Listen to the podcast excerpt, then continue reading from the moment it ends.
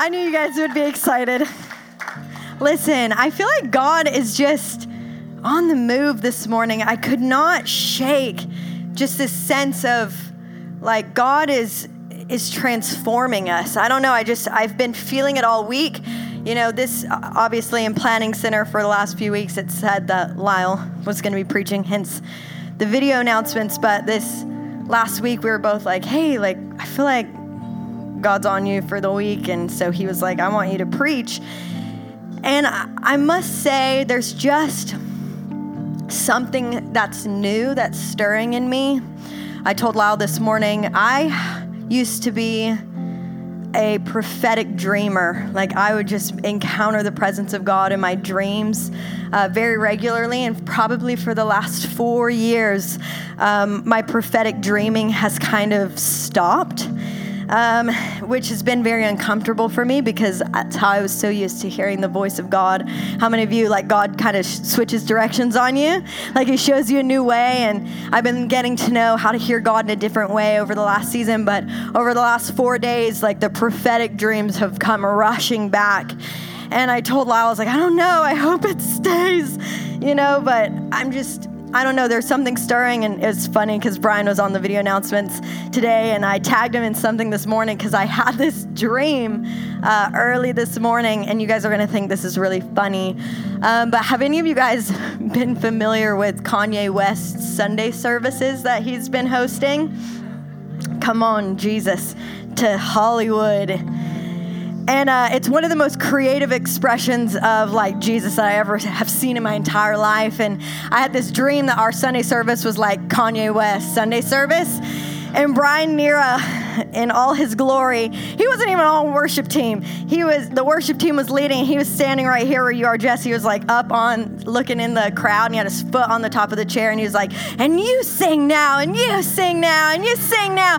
And it was just like this. I don't know, like this activation of faith. And I feel like God is coming in a fresh way in our family of just an activation of faith. And I don't know if I'm just feeling sassy because I got bangs this week or what, but. Lyle said I look like a spy. Why does every spy have to have bangs? We give too much away with our eyebrows, I guess, ladies, so we gotta. You know, Michelle, we give too much away with our eyebrows. We gotta cover those up. I don't know, but I, I, feel God stirring. And I don't know if you guys saw a couple of weeks ago, but um, we posted this testimony on um, our on our Instagram. Um, it was Todd Mendez. He was sharing this story about how he'd gone out on his lunch break and just prayed over this guy, and he got just rocked in the presence. And for some reason, that testimony is just still stirring in me. And I feel like God's saying this is a season of activation. God's going to activate our family like He never has before. And in the ways that you've been wanting God to stir you uh, for more, not just for God to do things for you, but for God to do th- things through you.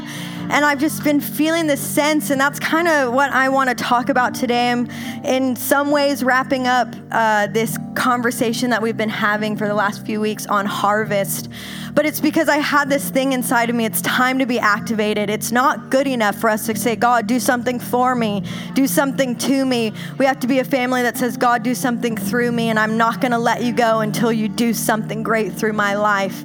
And that's the kind of people that I feel called to raise up. And since you're in my church, then buckle up. It's time to go. But yeah, I just feel like God is growing us, He's transforming us. And so as we jump in this morning, I just want us to acknowledge the presence of the living God in this place. So if you could with me, I don't care if you want to stand, lay, kneel, but I feel it's very important that we acknowledge that God is in this place this morning. Jesus, your presence is real. You are real. You are good. You are faithful. You are transforming us. God, it's not good enough for us to say, just do something to entertain us, but God, transform us with your power and with your love. God, we submit to you. We surrender to you. We give you our lives again, Jesus. You're worthy, you're holy, your life in exchange for our life. There's nothing better, God. So we give you our everything this morning. God, you're here. And if you've never felt the presence of God, just know that there are people in the room that are believing that God's going to encounter you today, that He's going to meet you, that He's going to transform your life, and He's going to tell you everything you need to know about yourself in Him. So, God, we invite your presence to increase. Holy Spirit, do what only you can do. Bring your word, bring your life. In Jesus' name we pray. And everyone said, Amen. Amen. All right, awesome. We're going to jump into uh, the scripture this morning. You're good. I told him he could go off at a different point, but that if I wanted it sooner or later, I'd just tell him so. Thank you. So we're kind of starting uh, where or ending where we started. Um, I think this is a passage of scripture that Lyle read um, at the very beginning of this uh, conversation, this series, and it's John 4 31 through 38. So it's going to be on the screen behind me, but open your Bible too, please. Um, I feel like this story is so much deeper than we even can recognize. Uh, where we jump in is just after Jesus has encountered the woman at the well, which is one of my favorite stories in all of the New Testament. Um, it's just, if we were in that time, reading that story would be so offensive because Jesus was never supposed to encounter that woman. He was never supposed to talk to her. He was never supposed to reach for her. She was on the fringes of society. Uh, she was, you know, in sin.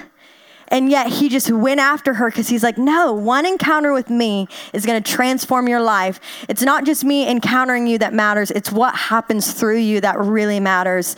And he saw something great in her and said, hey, even you, even you can be transformed with one encounter with me, with my goodness, with who I am. And obviously at the end, she sees her whole city saved because in a moment she's transformed and she goes and she does the, for the city the very thing that Jesus had done for her. So we're jumping in in verse 31. And this is after it says, Meanwhile, his disciples urged him, Rabbi, eat something. But he said something mystical to them, which is seems about right. He says, I have food to eat that you know nothing about. And then his disciples said to each other, Could someone have brought him food? That's like me. I'd be like, What, Jesus? Jesus says, My food is to do the will of him who sent me and to finish his work. Don't you have a saying, it's still four months until harvest? I tell you, open your eyes and look at the fields. They are ripe for harvest. Even now, the one who reaps draws a wage and harvests a crop for eternal life, so that the sower and the reaper may be glad together. I love that. Thus, the saying, one sows and another reaps, is true. I sent you to reap what you have not worked for. Others have done the hard work, and you have reaped the benefits of their labor. Listen, God has created an eternal harvest field, and I'm grateful for our ability to reap where we may not have sown.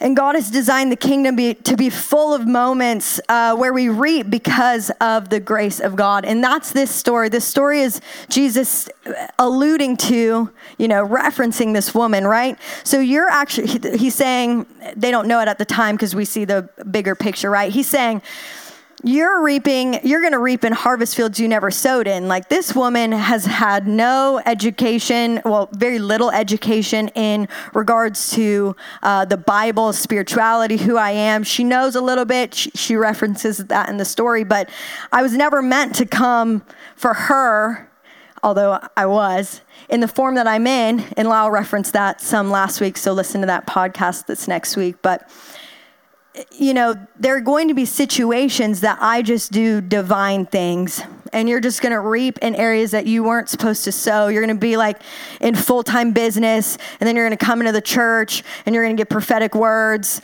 and you're going to, you know, reap a harvest that you didn't sow for, right? That's like, you know, the staff, we're like here, we're shepherding, and then vice versa, right? Like you're going to buy a house and it's going to skyrocket in value, and you're going to start in real estate, but you're in full time ministry, right? Like there are certain things that you get to reap because of the grace of God in your life, areas that you don't sow God makes a way for you to reap.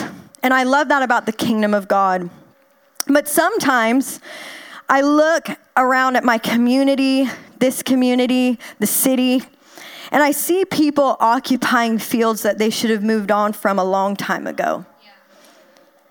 And I'm like, that's not your field. It's not your field anymore. And so that's kind of the topic I want to talk about today. My title is uh, That's Not Your Field.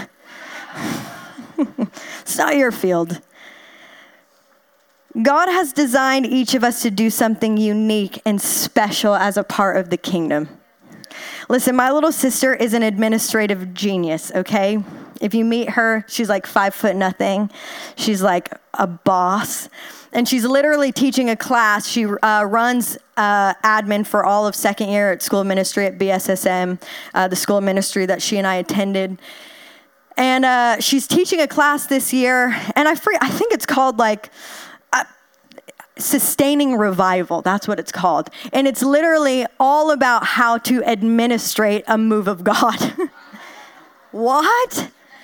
Listen, she and I are polar opposites. What she has to give to the kingdom is special, it is unique, but it's necessary, right? And when she's playing her part, the whole thing sounds good, right? The whole thing feels good. And, you know, like I never probably, oh, also, yes, paper. Do you see this? I'm old school today. Yes.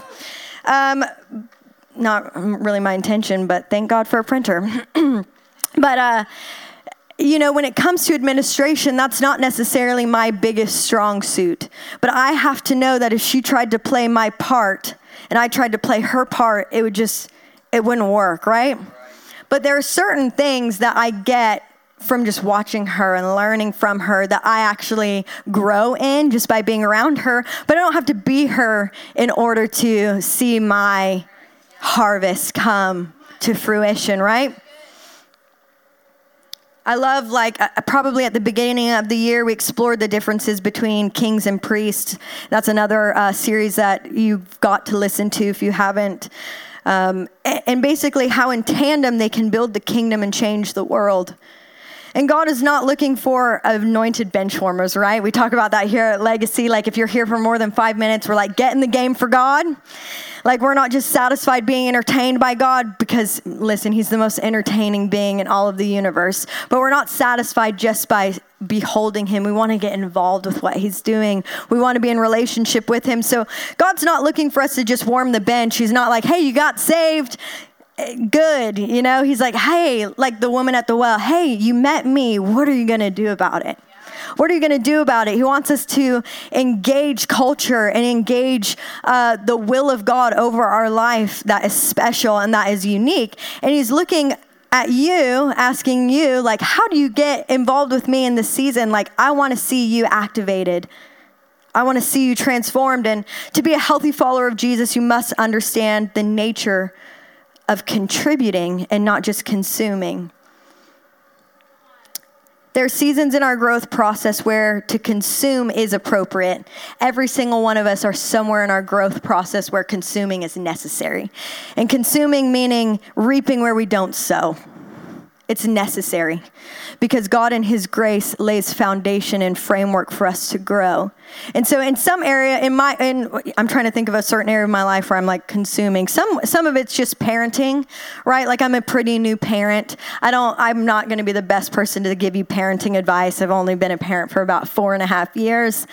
And so I'm doing a lot of consuming right now from the standpoint of like we live with our my parents or my parents live with us and I ask a lot of questions because I'm looking to grow in that area of my life. I'm looking to actually reap fruit from my parents in a way like, hey, they worked for that thing, but I'd love to see that fruit in my life. Can you please give me the benefit of everything that you know? That is appropriate, okay? There's going to be seasons of life where you're consuming and that is healthy and that is good. But there comes a time where consuming alone actually destroys the ability to change the world and transform history. If we consume all the seed, what is there for the next generation? God has called us to be contributors and not just consumers of harvest. And I have a question for you today, which is where are you consuming alone but expecting a harvest? Listen, I know that culture screams at us to live for ourselves, but we find none of that in the life of Jesus. Matthew 20, 28 says this just as the Son of Man did not come to be served, but to serve and to give his life as a ransom for many.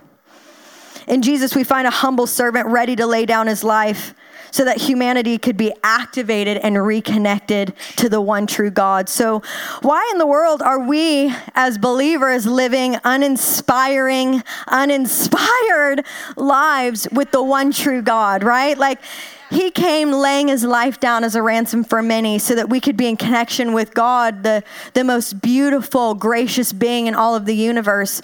And, and as believers, like people are repelled by us. maybe not you, but just me sometimes. I'm a pastor. Lyle and I always joke like we're sitting on planes.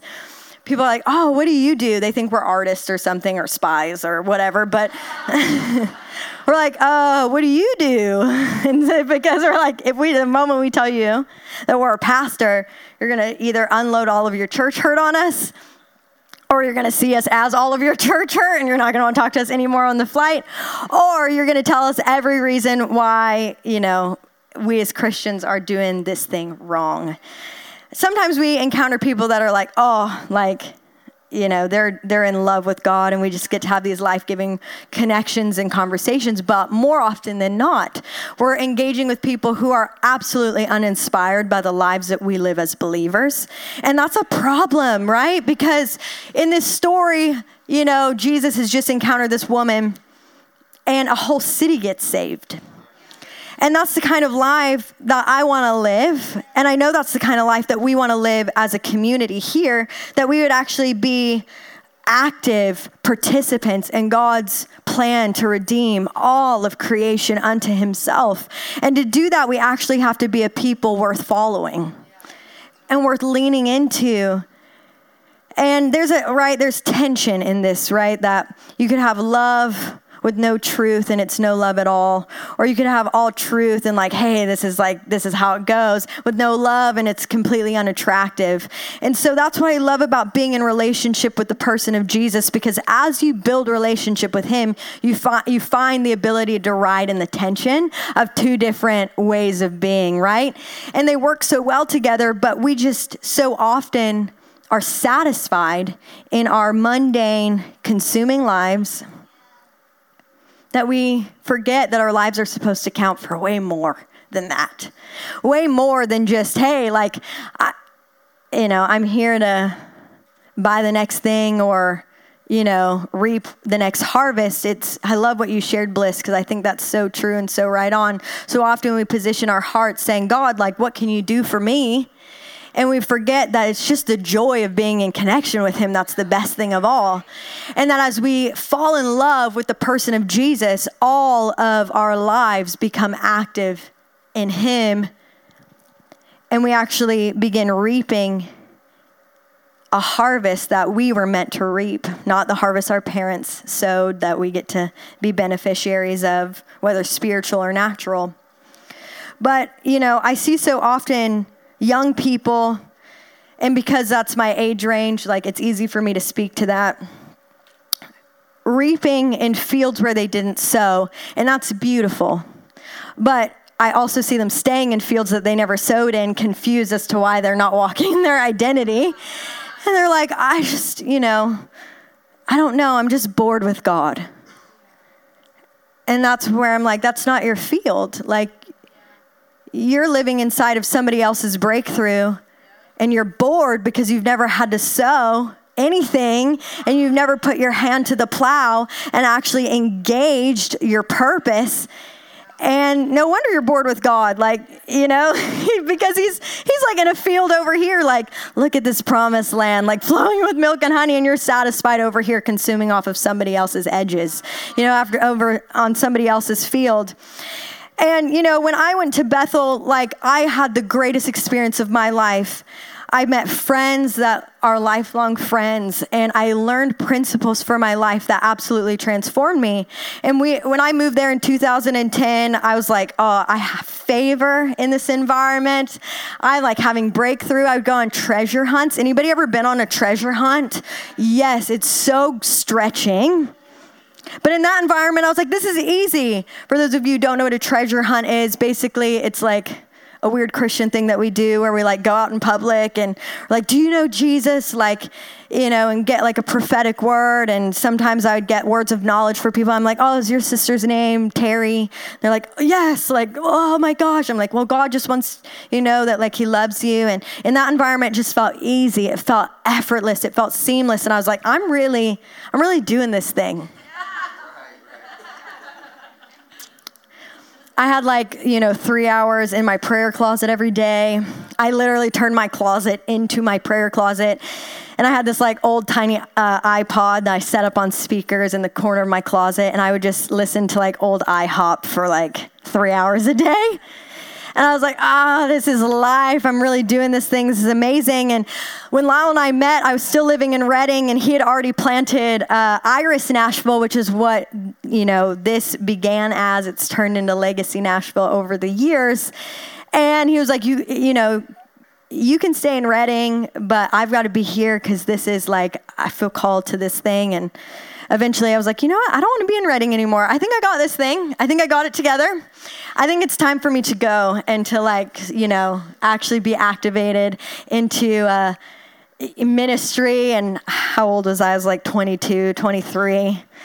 I was like, a full time ministry, you know, lead pastor of a church plant. I've got this together. And would you believe that I was shocked to no end that I did not have all the fruit I thought I had? The first time somebody got upset with us about, you know, changing, you know, moving from a house to a building, you know, that caused a lot of that caused a lot of chaos. I was like, I'm done. I'm I'm not cut out for this thing. I'm not cut out for this thing. Everybody's mean. Like this is insane. I was like, I'm just, I don't know. Well, you just do this thing.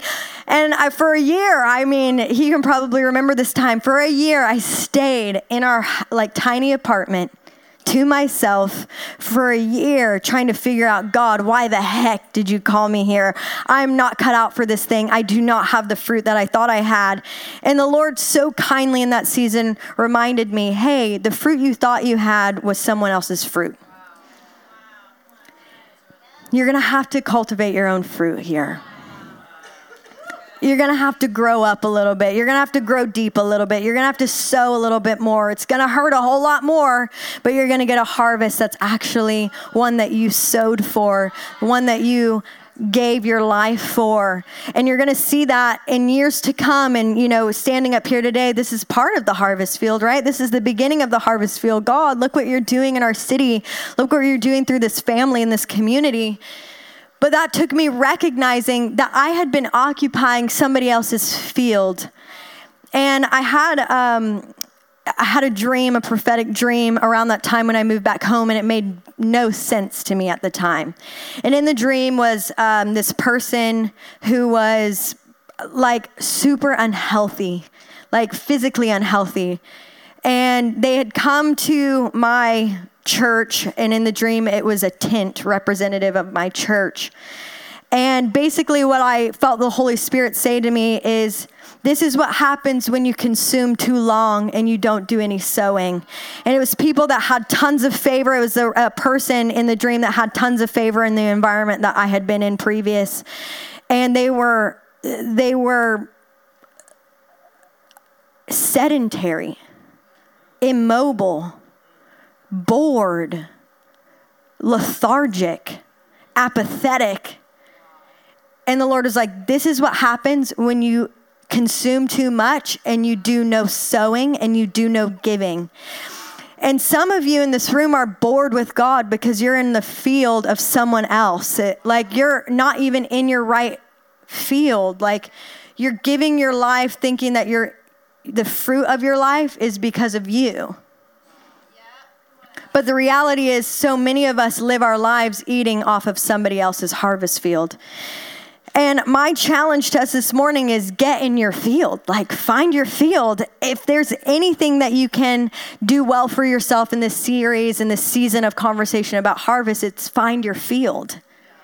God, where have you called me to sow? Yes, there are going to be places that I consume, and there are going to be places where I get filled up. But it's unto the mission of pouring myself out, laying my life down as a ransom for many. Jesus' mission statement's good enough for us, right? Laying our lives down as a ransom for many. And it's time to get honest about where you are reaping. Have you tapped into the fruit of someone else's field? How mature do you think you are in God? Have you ever stopped to ask yourself that question? How, how mature am I actually in God? If you're not praying, you're not as mature as you think you are. If you're not reading the Bible, you're not as mature as you think you are. If you're if you don't have a lifestyle of fasting, you're not as mature as you think that you are. If you have fruit in your life and you're doing none of those things, you're eating off of somebody else's fruit. You're living life in the shade of somebody else's harvest field. And that's beautiful for a time and for a season, but it's not where you are meant to stay. And some of you are confused like, I'm bored. I have all this fruit in my life. I'm bored. I have six figures. I'm bored. I, you know, have uh, 13 children. I'm bored, you know, like I'm bored in God. But the reality is, like, no, but it's true. There's some women that are like agonizing. They're like on their knees in prayer and you're living like you have this great harvest field, but you're bored in God because you haven't spent time actually developing your own harvest field. It happens often. I have a lot of friends who are former ministry school students and they fall away from God, and I'm like, you're just, you didn't find your field. You didn't recognize that the fruit that you were living in wasn't yours. And that's my that's actually a fear of mine a genuine fear that we would create an environment that has such great fruit that no one's ever challenged to actually go after their own.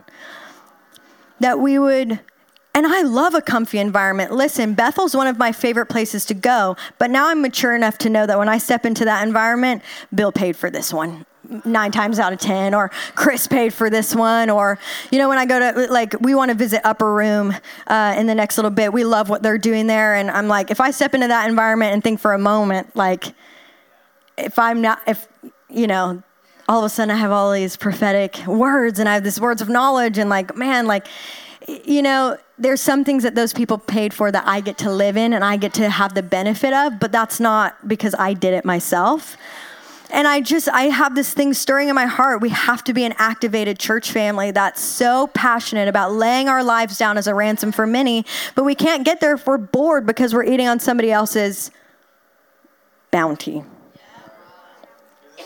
So here's what I've learned that if you don't know where you are in your growth process with God, you'll end up thinking you're further along in life than you actually are because you're living off of someone else's harvest field.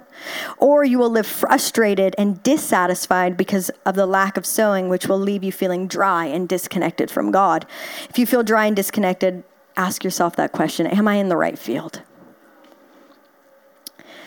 So, I'm going to quickly go through uh, what I feel like are the levels of growth and maturity in the season of learning how to harvest. And the first level I'm going to start with is the consumer. And we talked about that. Con- consuming is totally fine. And in Leviticus 23, verse 22, it says this When you reap the harvest of your land, do not reap to the very edges of your field or gather the gleanings of your harvest.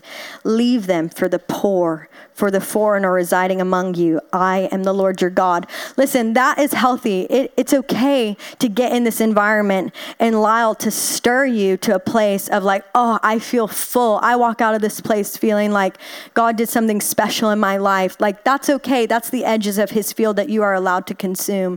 If somebody in our on our leadership team empowers you to like grow and champions you and you're like, "Oh, I just feel so seen and I feel full and I feel charged for what God's going to do in my life." That's good. That's necessary. That's leadership.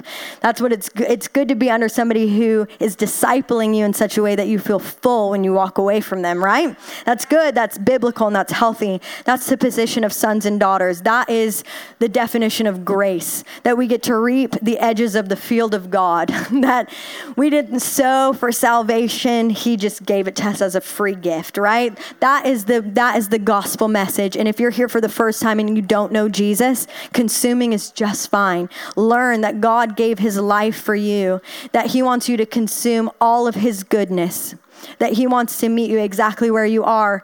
And to be a son and a daughter is to start understanding that, hey, God did something for me that I couldn't do for myself. That's beautiful. And to stay in a healthy place of consuming, you have to embrace the practice of gratitude. Be grateful. It's not your fruit. Thank you, Jesus that I get to be in a church community that stirs me to more. Thank you that whenever I come in here, despite how dry my week may have been, I feel the presence of God here. Thank you, God, for the fruit that you're sowing in my life through the people who are pouring into me. God, I love what you're doing in my life. Gratitude is what allows you to live healthily in the place of reaping where you did not sow. The second is this the second level is the challenger. Listen, I talk about this often. I am a nine on the Enneagram with a one wing that is nearly allergic to eights on the Enneagram, the challenger.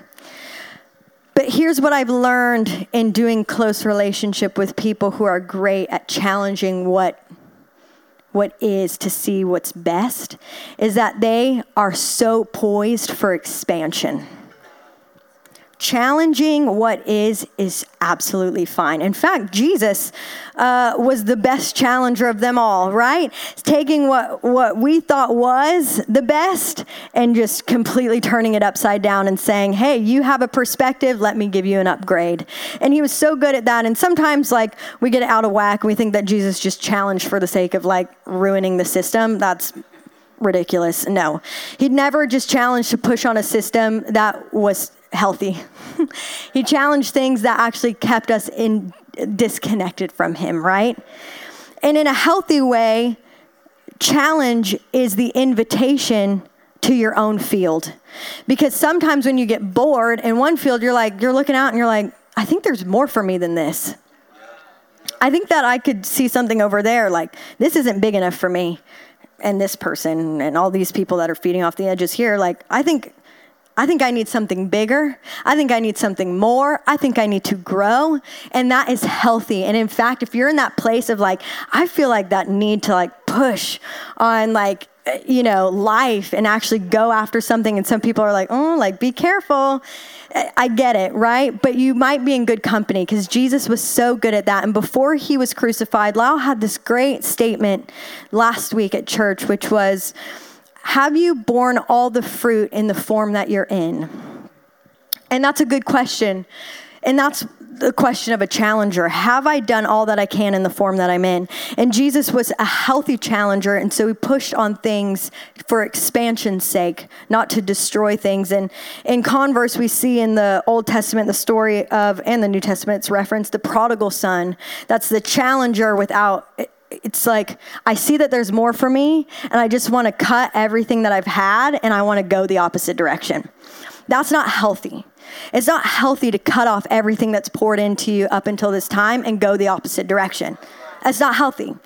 It's it's to say, "Hey, I actually see that there's more for me here. I am I actually appreciate all the fruit that got poured into my life over the last 10 years, but there's a different field for me and I need to expand my tent pegs."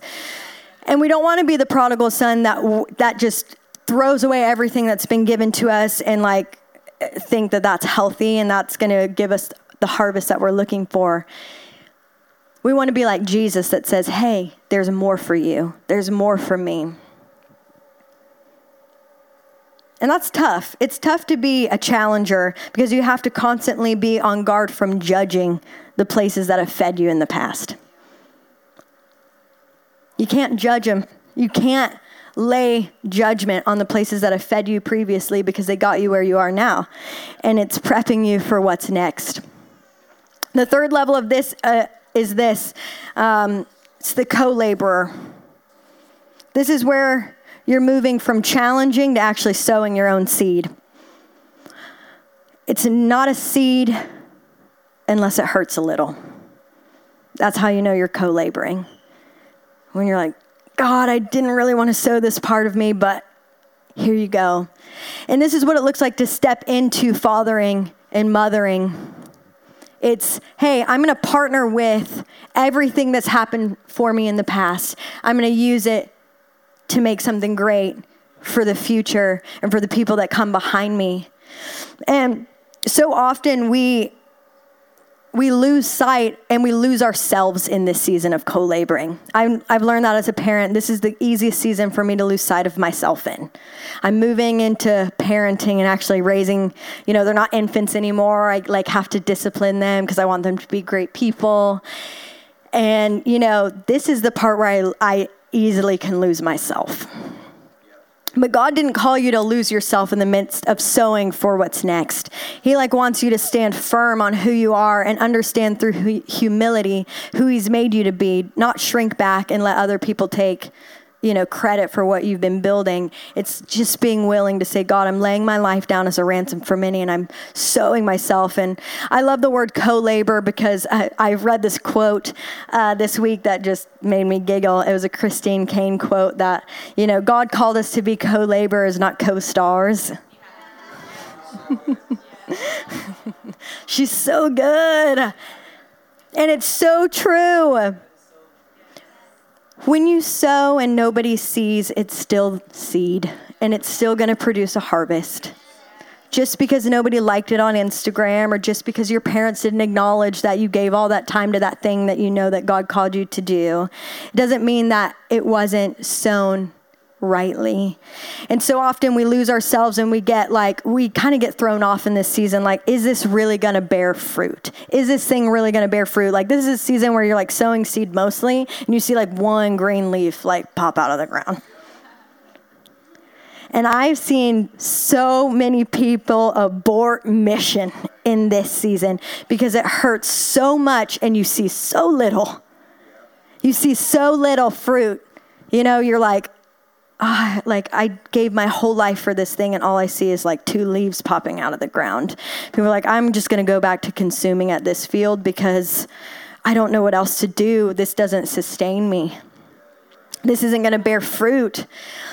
And if you're in that season where you're like, I've given everything, I've sown my whole life, I'm not seeing any fruit, just keep sowing, just keep waiting, just be patient because God's going to bear fruit in your life. And it's not just going to be for you, it's going to be fruit through you for other people. And that's where we get to move into my favorite level of leadership and harvest, which is the contributor, which is full on momming and dadding and parenting and grandparenting and coaching.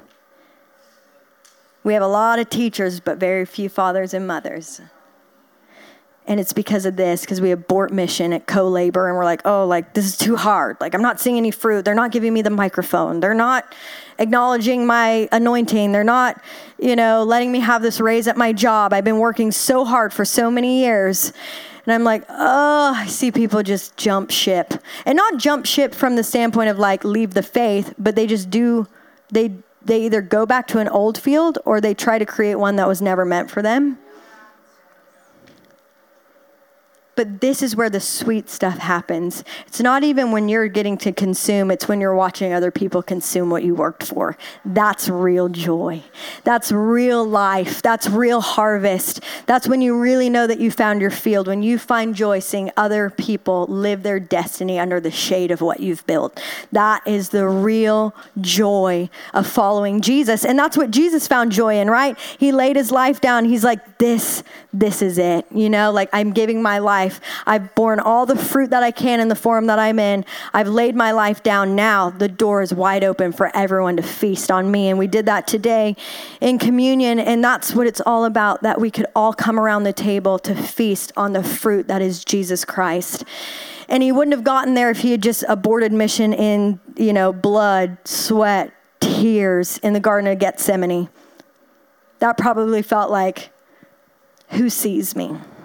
Who knows me? God, like I'm about to give everything, and all I can see is two leaves popping out of the ground. My best friend betrayed me.